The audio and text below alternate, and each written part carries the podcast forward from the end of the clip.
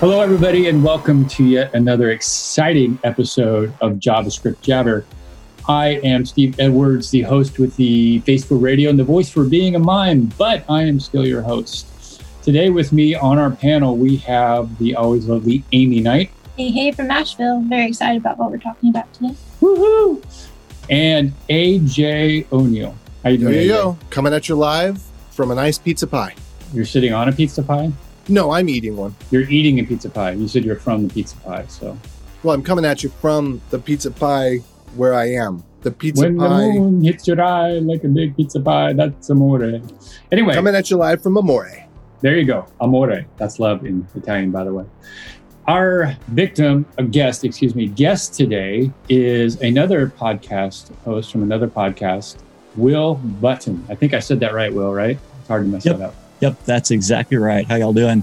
Good, good. So we are here to talk about DevOps in JavaScript, an exciting topic for many people that we all know and love. This episode is sponsored by Sentry. Sentry is the thing that I put into all of my apps. First, I figure out how to deploy them. I get them up on the web. Then I run Sentry on them. And the reason why is because I need to know what's going on in my app all the time. Yeah, I'm kind of a control freak. What can I say? The other reason is, is that sometimes I miss stuff or I run things in development, you know, it works on my machine. We've all been there, right? And then it gets up in the cloud or up on a server and stuff happens and stuff breaks, right? I didn't configure it right. I'm an idiot and I didn't put the A W S credential in. I didn't do that last week, right? That wasn't me. Anyway, I need that error reported back. Hey, Chuck, I can't connect to A W S. The other thing is, is that this is something that my users often will give me information on, and that's, hey, it's too slow, it's not performing right. And I need to know it's slowing down because I don't want them going off to Twitter when they're supposed to be using my app.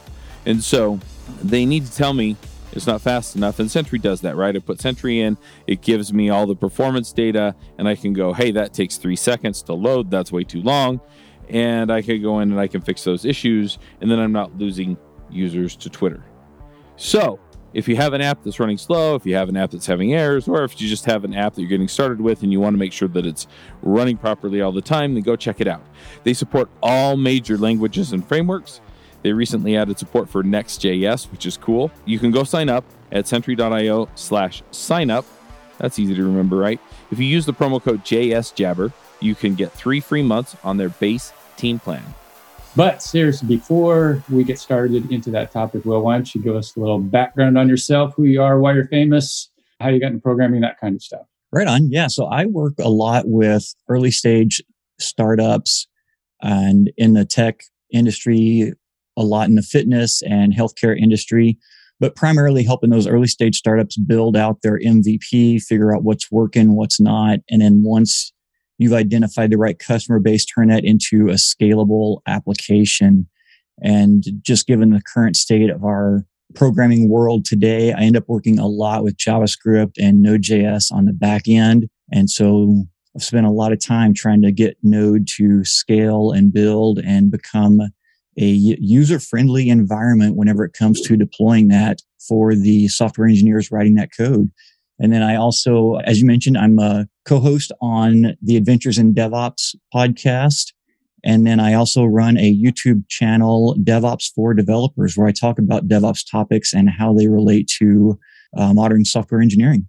Alrighty then, good stuff. So before we get started into our topics, I'll give a little background of where I come from with DevOps. So I can recall back when I was living in the Drupal world around two thousand, I want to say two thousand nine, two thousand eight, around then, a guy, one of the developers at the shop, which is a very small shop that I was working with, his name is Stephen Merrill, started getting into Hudson, you know, the uh, the build tool Hudson, which, and it was, he, it was actually, we talked about that in the very first podcast episode I've ever recorded for Acquia.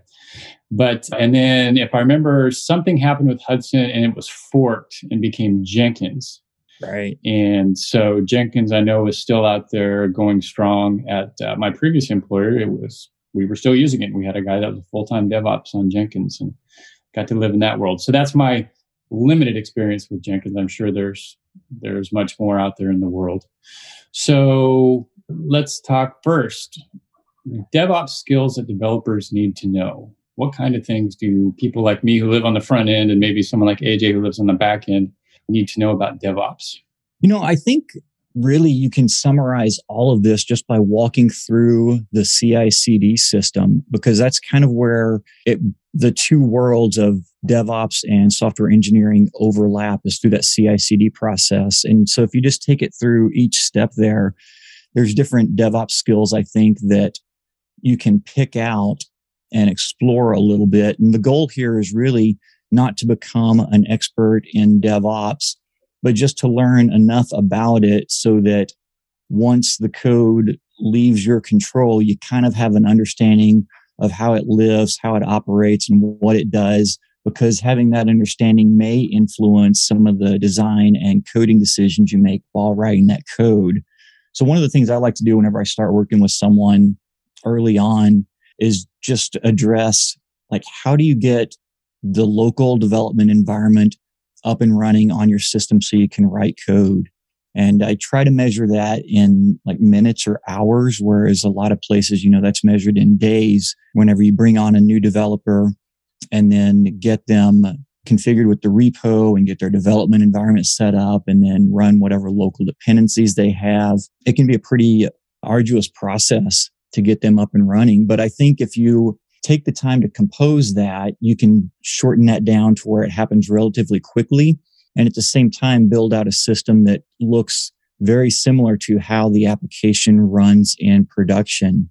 And I'll use Docker a lot for that, Docker and Docker Compose, so that whenever someone new comes on, you know, they'll check out the repo and then have a make file in there where they can just type make up or something similar to that, that launches the Docker Compose environment and then runs the Docker containers with the dependencies for databases or caching or Elasticsearch or whatever dependencies you have locally. And then one of the things I really like to do with Node.js is run Node.js in the Docker container itself with hot reloading, so that as they make changes and save the files, it reloads the code in the Docker container. And one of the benefits, though, there's a couple of benefits to that. One is it runs in the exact same Docker container that it's going to out on production. So you can identify anything that has to happen to that Docker container, whether you need to make changes to it or install additional dependencies into it. But also it allows the person writing the code to see that Docker container and interact with that Docker container and learn a little bit about the, the way that that's constructed and built. And you can introduce things like mounted volumes if you've got shared data that you're exposing to that container, or the ports that you expose, or running. One of the things that you're seeing a lot of talking about currently is running rootless Docker containers, so that the Docker container is not running as root, but actually running as a user that has no permissions, so that you it makes it more difficult to do privilege escalation on a, an application.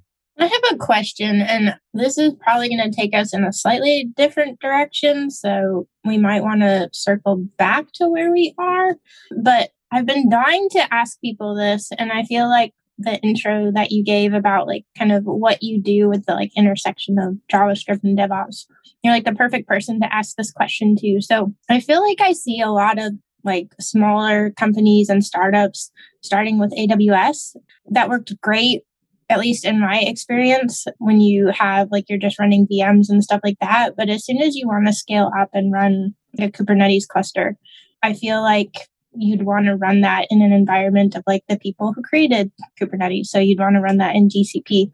So when you talk about your job is picking the right technologies and picking maybe like the right cloud provider for your customers, how much of that does like comes into play for you? Actually, um, quite a bit. It's funny because I just released a video on this on my YouTube channel yesterday about which provider should you choose. And like the top three are A W S, Microsoft's Azure, and then G C P or the Google Cloud Platform. And I think if you're going down the Kubernetes route, they all three have equal offerings. But I'm actually really hesitant to point anyone towards Kubernetes unless they have a team that's familiar, that has strong sysadmin skills and either existing Kubernetes skills or the in-house resources that can pick up Kubernetes skills. I think if you don't have those resources at your disposal, there's a lot better ways to run at scale and still get some of those features without the overhead and um, complexities required to run Kubernetes. I'm a big fan of A W S Fargate, for example, which is like, it's like Kubernetes, but it's Kubernetes abstracted away so that you don't have to worry about it being Kubernetes. And it's very scalable, very performant, but it gives you that same, the same features and flexibility that makes Kubernetes popular. Okay, that kind of answers my question. I was just curious from somebody who does this a lot, what your thoughts are. Yeah, I try to avoid Kubernetes unless they have... That definitely makes sense. Like, yeah, yeah. I I was more thinking like if you ever came across a customer who like you knew, you just knew that they were like going to scale pretty large, or they were already larger. Anyways, we can we can circle back to Docker though. Sorry to. I was just very. I was dying to ask somebody that. Right on. And it, it actually ties into to the whole C I C D process, you know, because that's exactly the, the yeah. result. And it's whenever you, you know, whenever I talk about deploying and, and how you how you architect that, I kind of break it down into those two categories. You know, what scale are you expecting, and then what resources do you have available? And the pool of resources really comes down to either skills or money. If you have the in-house technical expertise and skills, you have the option to do so at a lower cost. But if you don't have those skills, you either have to spend the money to hire those skills or spend the money using a platform that doesn't require those skills, you know, just because by nature of it, if you run on something like Fargate or even someone like Heroku, you get to leverage their skills, but you do so at a higher cost than if you were managing Kubernetes yourself. So sticking with some of the basics, I mentioned Hudson and Jenkins, which are well-known tools. What are, I got a couple of questions here. First, what are some of the other more well-known, or what are the types of platforms or tools that you use with your clients or that you use for DevOps, such as maybe a Travis or a Circle or maybe self-hosted stuff? What are the, what are the more prevalent ones that you see being used? Yeah, with larger clients, you'll always, almost always find Jenkins. It's like the thing that's never going to go away. It's also the thing that everyone loves to hate because it's it's not, I wouldn't call it user-friendly, but the things that you get as far as the the features and capabilities for certain clients make it worth the the frustration to fight through. But there's also CircleCI is really, really common. Travis is also very common. And GitHub now has GitHub Actions, which I think is going to grow in popularity. And I think for most clients that I've dealt with, they don't have like these huge complex requirements when it comes to the C I C D pipeline. You know, you, whenever you open up a merge request, you know, you run tests, you run the automated test suite, you may run some linting. And then once that's merged in, you'll build a Docker container, push that container up to the repo. And then depending on the exact needs and requirements of the clients, it'll either deploy automatically or stage that for a deploy to the production environment. And the deploy itself, for almost everyone that I work with, they're on a, some type of cloud platform, either Azure or A W S. And so then the deployment there just comes down to an A P I call. And almost all of the tools that we have for that today, you know, CircleCI, Travis, Jenkins, all of those, just have those features dialed in to where it's it's very simple and easy to integrate with that. And then another real quick definition of terms, at least when it comes to DevOps, you'll see C I C D thrown around. So continuous integration, continuous deployment. Those are obviously two different things because they're different terms. So can you uh, give a couple uh, definition for those terms and where they come into play in the DevOps process? Yeah. So continuous integration really means getting your code that you've written merged back into the main branch as quickly and as early as possible. And the reason behind that is just to minimize these opportunities where you go off and you do a lot of work and then someone else is doing a lot of work. And so whenever you merge all of this back into the main branch in your repo, you've got these huge deltas that you have to try and reconcile. And, you know, Git itself will, will try and do that and manage any conflicts. But even when there aren't any conflicts, the larger the pull request is, the more code that changes, the more likely you are to overlook something or to not have a clear idea of what's going on. And so that's where continuous integration comes in, is to allow you to make frequent small commits to your main branch so that you keep good visibility over it and you don't really deviate a whole lot from that. Continuous deployment, on the other hand, is the actual process of sending that out to production. And a lot of people tend to think that that may be, may indicate something that happens automatically, you know, just because it has the word continuous in it. But that's not necessarily the case, depending on your environment. You know, there are some environments where, as much as you would like to, it's just not a good idea to have code deploying to the production environment without someone specifically saying, yeah, we're ready for this to happen. And that may be because you don't have the, the resources or the infrastructure to support it, or you may have different constraints, you know, that are around that deployment, like having to make external changes like database migrations or database schema changes to support that. But either way, the continuous deployment process is staging that so that it's ready to go to production and start serving the customers with that new code. Thank you for those definitions. I know a lot of times you get acronyms and terms thrown around, and newbies don't always necessarily know, or shall we say less experienced people don't always know what they mean. So I know I was confused on those for a while till I dug into them. So, you know, obviously the rage, everything these days is serverless, you know, to paraphrase one of my favorite uh, Fletch quotes. But so you've got, you started out with A W S with their Lambda functions, and Netlify has their server functions, and Azure. So a lot of your platforms are going to have these functions, that bits of code that you can run on the back end where you don't necessarily on on the their environment where you don't, in theory, you don't necessarily maybe need a back end yourself. So how does DevOps play in a serverless world? I think it has very little impact on DevOps overall. That it removes the fact that you have to build, install, and configure servers. But really, that's a small part of everything that goes on in DevOps, just from a, a day-to-day perspective. Like for most people, I don't think a lot of people are building servers every single day or on a frequent basis.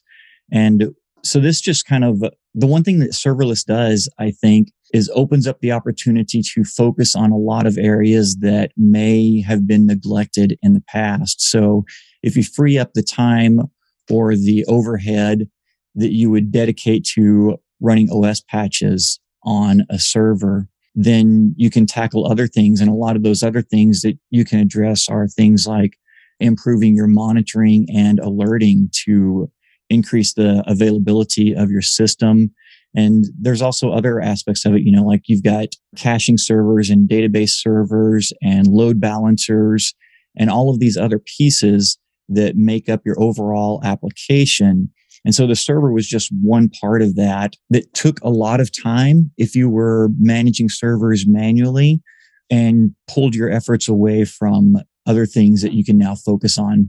Okay, so let's talk about deployment. So there's a lot of different types of deployments. You mentioned Kubernetes.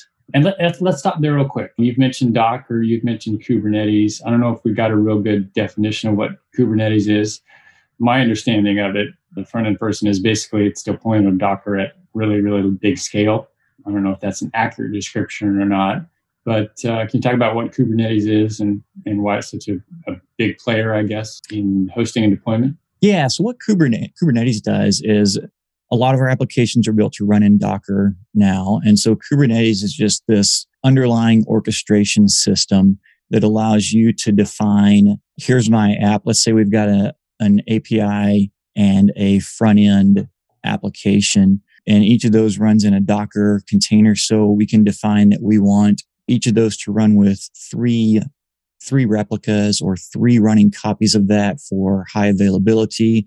And they should sit behind a load balancer, and then they have access to a particular database. And so Kubernetes allows you to just define all of that in a config file, and then it makes sure that your application meets those requirements. So if you say, I need three replicas, if one of them crashes, it'll launch another one for you.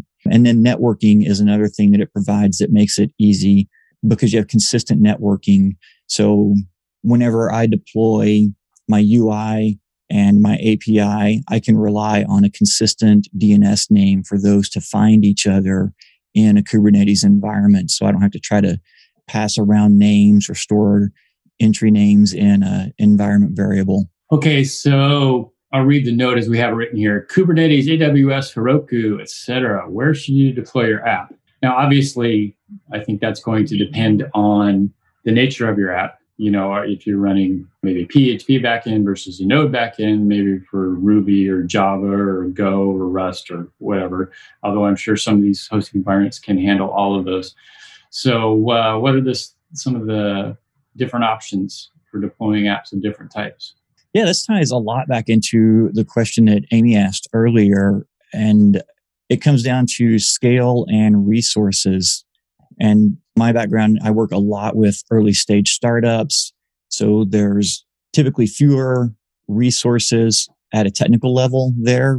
For most early stage startups, the first thing they hire are software engineers to build the application. So you don't have a lot of sysadmin or DevOps types resources available.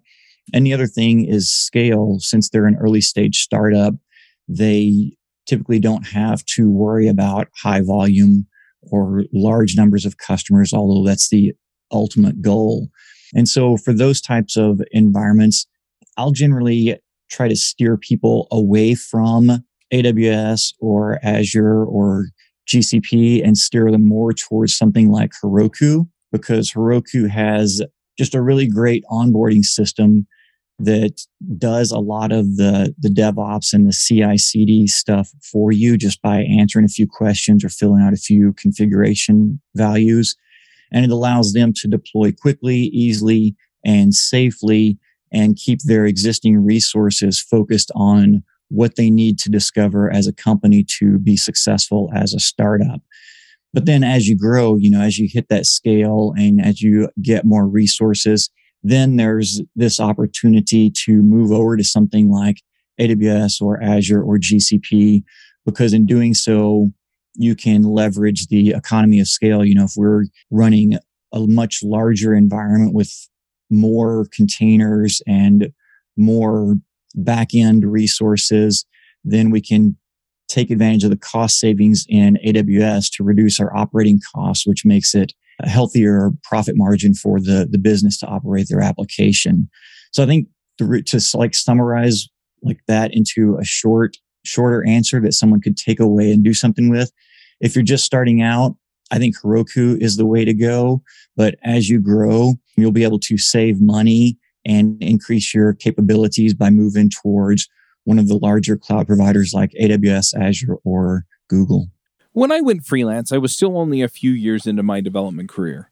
My first contract, I was paid sixty bucks an hour. Due to feedback from my friends, I raised it to one hundred twenty bucks an hour on the next contract. And due to the podcasts I was involved in and the screencasts I had made in the past, I started getting calls from people I'd never even heard of who wanted me to do development work for them because I had done that kind of work or talked about or demonstrated that kind of work in the videos and podcasts that I was making. Within a year, I was able to more than double my freelancing rates, and I had more work than I could handle. If you're thinking about freelancing or have a profitable but not busy or fulfilling freelance practice, let me show you how to do it in my Dev Heroes Accelerator.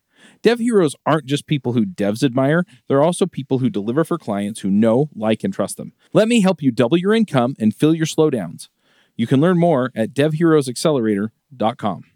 Speaking of A W S, did you ever hear about their Infinidash new product? No, I haven't heard of that. Oh, one. No kidding. It's it's a it's a whole joke. Oh wait, thing yes, all. I did. Yes, I did. Because I was thoroughly confused on that for a while. You're like, oh dang, I need my Infinidash certification now. Right. Oh, and all the people kind of, oh, that was hysterical, especially when Werner, I forget his last name, like the head of A W S tweeted out, yeah, we'll be having an announcement about it. Anyway, that's a whole side note I've talked about in previous podcasts. That made me laugh so hard for the longest time. Anyway. You, sorry. you When you mentioned the A W S, is it Fargate? I feel like I've heard of that. I don't know how to pronounce it. But mm-hmm. Would that be comparable to like G C P's Autopilot? And would you still steer people away from like using something like Autopilot if they were large enough? Um, I'm not actually familiar with Autopilot, so I don't know if it's, it's comparable or not. It's like they're they're managed G K E. So you have like just you can run G K E yourself, which would be like G C P's version of Kubernetes, but then you can have Autopilot, which has a lot of like best practices built in. Yeah, yeah. So that sounds like it's it's very much on par with Fargate. Okay. Okay, so first first question I've got, you did not mention the cheapest, most reliable, easiest to use of the cloud providers. Why? Wh- where's DigitalOcean?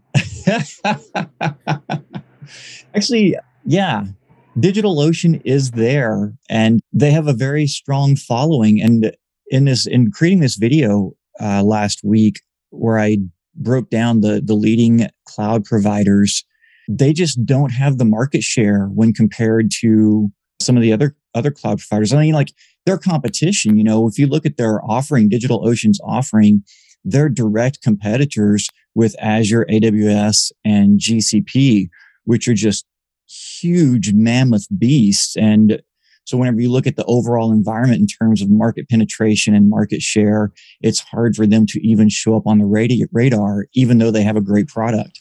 Well, I, I mean, they don't, I, I would, I get they kind of, for investors, are positioning themselves as competition to that.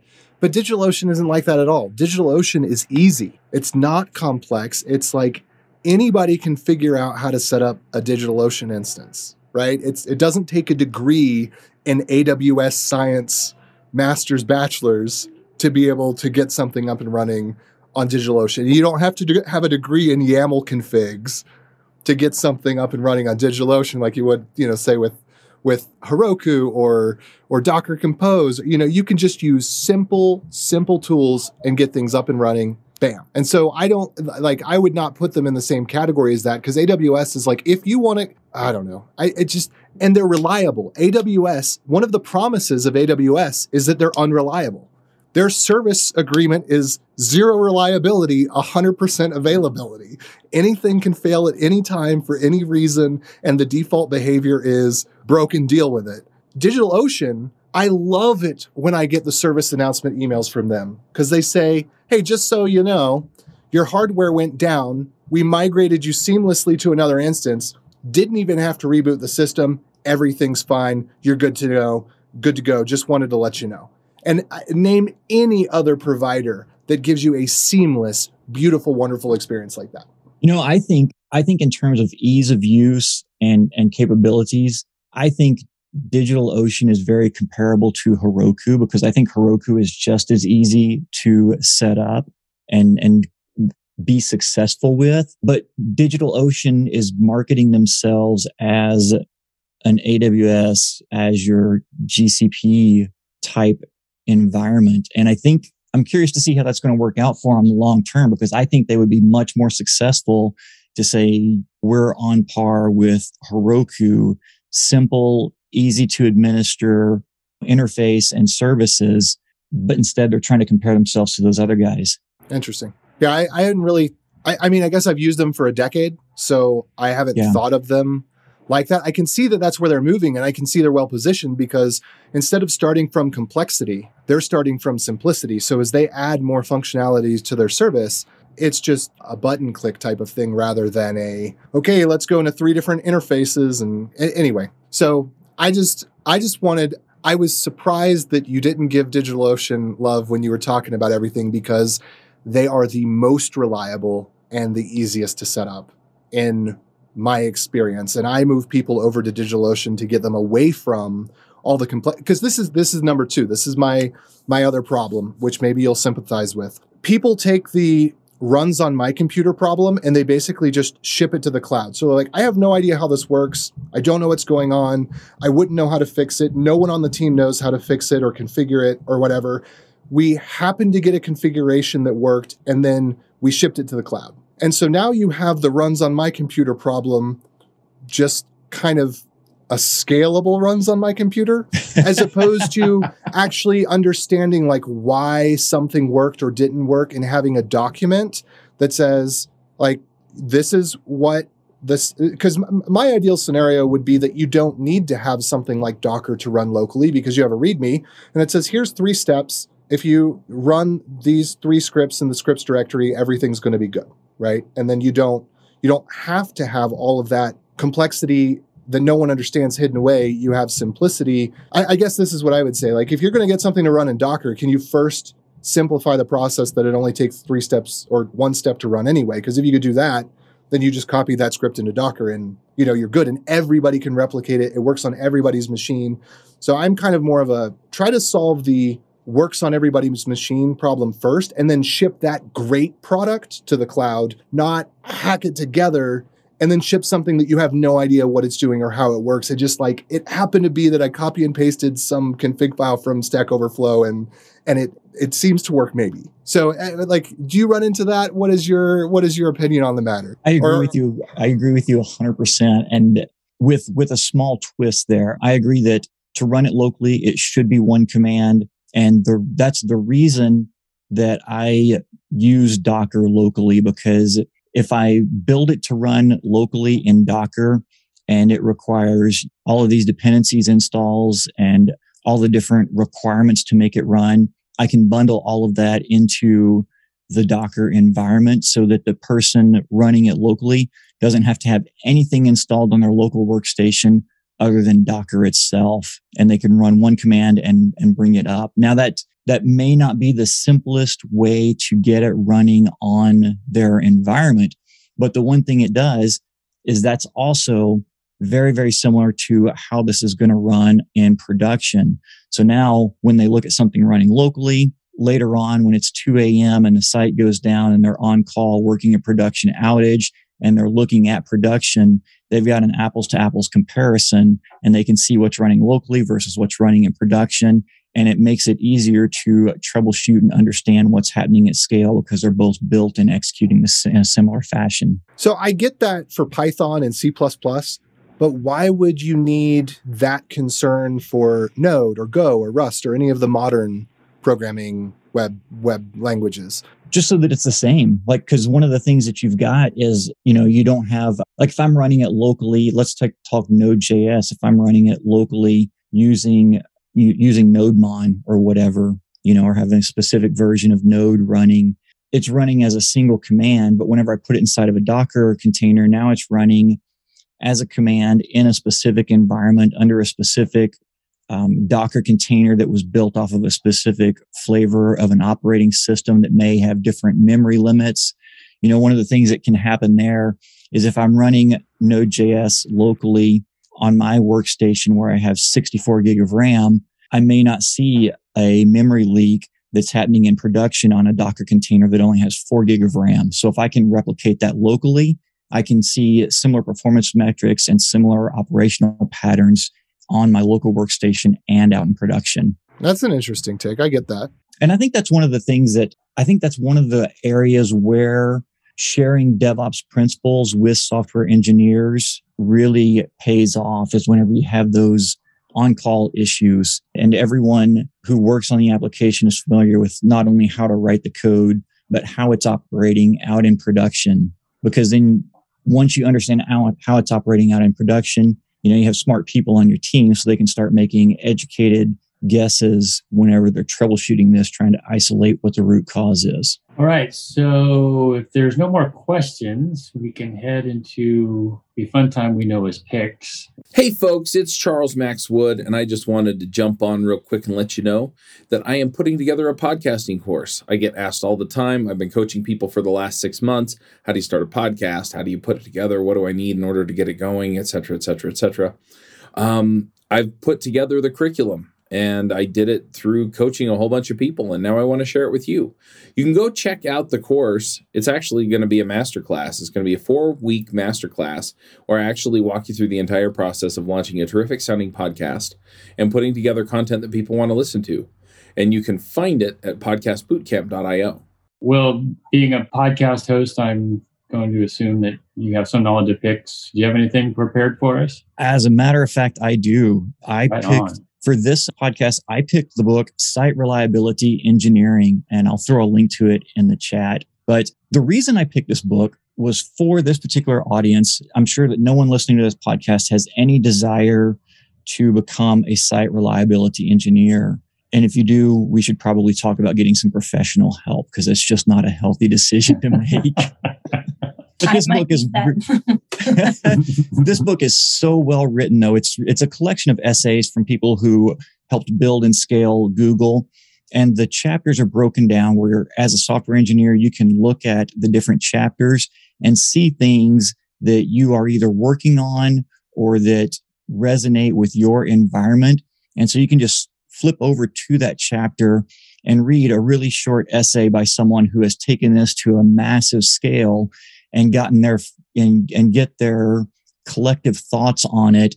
And so in just a short time, you can learn a great deal about what's what's happening with this application. And I think it does a great job of influencing architectural and coding decisions that you make when writing code locally. So even if you don't want to become an S R E, I think there's valuable lessons in this book for people who write code for a living. So I'm assuming by the title, I, I have not heard that term before, site reliability engineer.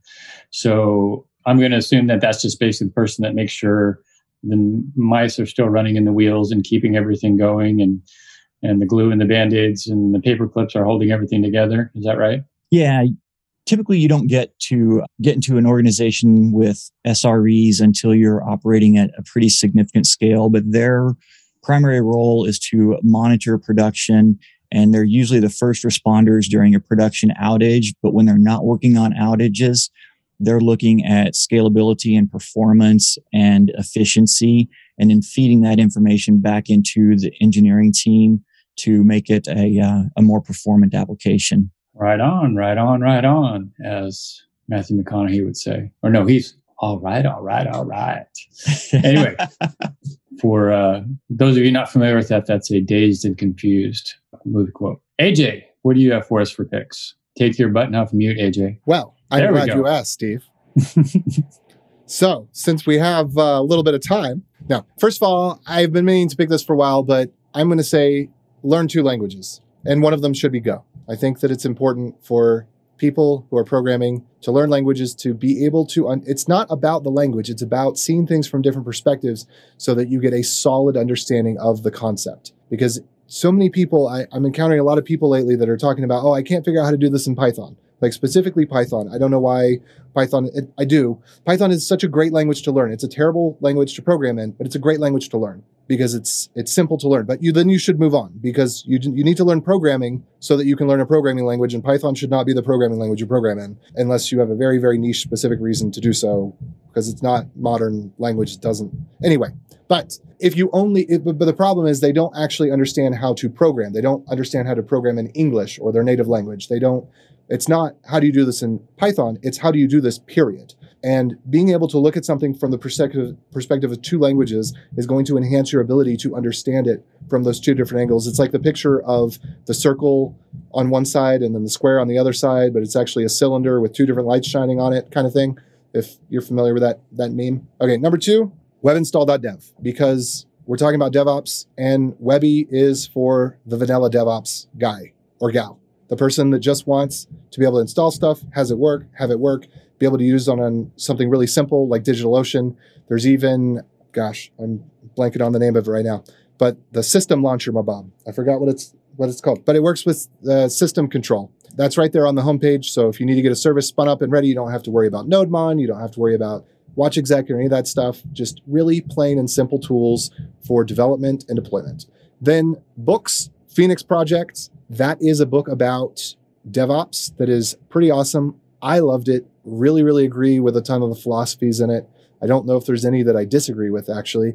And it kind of takes it from the whole perspective of the developer, the manager, the C E O. It kind of it's a, it's a it's it's it's like historical fiction, but applied to DevOps. So it's it's a real story anybody can relate to that's been in a biz, you know, worked basically in, in a dev, development environment. And it's just awesome. And then I'm also, I'm just a couple more things that I've picked before in the past, just because they're always relevant. Stack Overflow's insane low-cost setup. How if you've got good, if your things are simple and clean and well orchestrated, you can run a site that's one of the most popular sites on the internet on just a handful of servers. And uh, so the the link to how Stack Overflow does that is just every day it impresses me.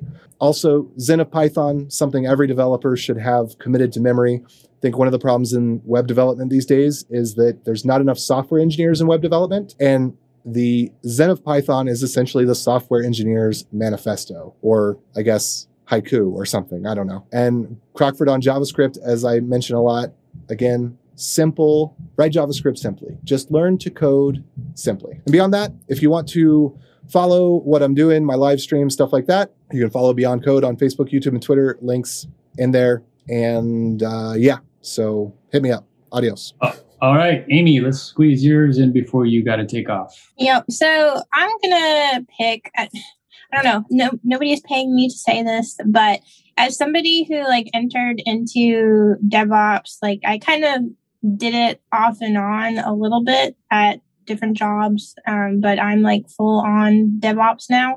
And and I know we kind of talk, this is why I've like, I have my opinions or whatever. I don't know if you're, if you're listening to this podcast and you're interested in like taking a dive into it, I'm not saying don't use one of the other cloud providers, but I just can't say enough good things about my experience with G C P.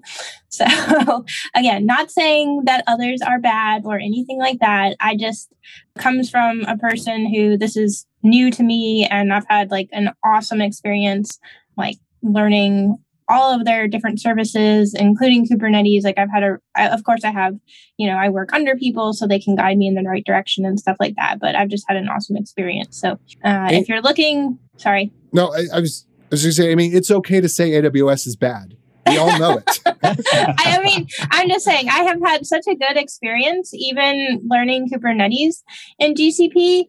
And they have different tutorials and stuff like that to get you started called Quick Labs, which I'll try to drop a link for Quick Labs because that would be my pick. But so that's it for me because I do have to jump and I will. Uh, so Amy, before you, before you go, Amy, I just wanted to clarify one thing real quick because I was a little hazy. So because you're saying you like G C P, does that mean saying all the other ones are bad? That's what I yes, heard. Yes, no. Yeah, that's what I heard. I'm too. just, you know, because I feel like we probably have a lot of like, people who, this isn't a DevOps podcast and maybe they want to fiddle around with stuff. Like I've had such a great experience, and just hearing from my managers, like if you are going to like grow to a scale, like everybody, they, they seem to really love G C P. So Good. Yeah, no, we get it. Yeah. It's, well, everybody has their own preferences, you know, and that's yours. So, well, just remember, usually the mark of being most popular is that it's probably the worst. We see this P H P, A W S, most of the N P M modules go. On GitHub. Easy on the P H P there. Okay. All right. Thank you, Amy. So that leaves me. And as we all know, my dad jokes are the highlight of this podcast, and people tune in just to hear them many times. I'm going to unmute um, so I can laugh audibly. Yes. So I, I do have a bit of good news. I a couple a few weeks ago, I was I was quite saddened that one of my sources, to, uh, Stand Up T-Rex on Instagram, was gone, but he's back. I happened to find him the other day, so I have one of my sources for jokes, and I am so happy. So I'll start out with a computer. Oh, that wasn't a joke. No, no, no, no. No jokes yet. So I was curious to see if you guys had heard of the band called ten twenty-three M B. They're good, but they haven't been able to get a gig yet. Wait, that's last week's joke, wasn't it? Did I say that? Oh, yeah. You, man. Okay. Well, Will hadn't heard it, so so at least uh, I had to, to uh, share that with him. And then I just clicked on something wrong and lost my joke. So I got a couple animal jokes here. So what's the worst part about going out to eat duck? The bill. So side note, Will, you might be uh, of the age like myself to remember these, but do you remember all the duck shirts that used to be around in the uh, late eighties? So you had like mallard jested and with the duck that had the head backwards, and just another bill was the one I had. Right. Uh, love those shirts. I actually found them at a shop one time that they, on the Oregon coast, and I was so excited. I think I remember just another bill. Yeah. And then when I was in school, I failed my anaconda breeding class because of a late assignment, because my homework ate my dog. So anyway, those are our picks for the day. Thank you to Will for coming over to our podcast and joining us to talk about DevOps. Will, if people would like to contact you, what is the best way to reach you and share in your sage wisdom? So on Twitter, I'm at W F Button. And uh, you can also catch me on YouTube at my YouTube channel, DevOps for Developers. All righty. A J, I think Subscribing you said where you can be reached, right? Say what? You said where you can be reached, right? I forget. You were, were cool A J eighty-six, and now you're... Well, I'm still cool A J eighty-six. It's just don't don't follow me there. Just oh, okay. Follow Beyond Code. That's Beyond Code. There we go. Underscore Beyond, Beyond Code. Code on Twitter. But I've got the links in the show notes. Uh, the yeah, if you want to search on YouTube, it's Beyond Code Bootcamp. But I actually don't do the live streams on that because I try to just push the high quality stuff there and do the playlists there, because the live streams are not, you know, you never know how a live stream's going to go. But usually it's frustrating because you run into real world problems. Amazing how that works. Yes, I am Wonder ninety-five, GitHub, on Twitter, LinkedIn, you name it. Just search for there and you'll you'll find me. Anyway, thank you for joining us on JavaScript Jabber, and we will talk to you next time. Bandwidth for this segment is provided by Cashfly, the world's fastest C D N. Deliver your content fast with Cashfly. Visit C A C H E F L Y dot com to learn more.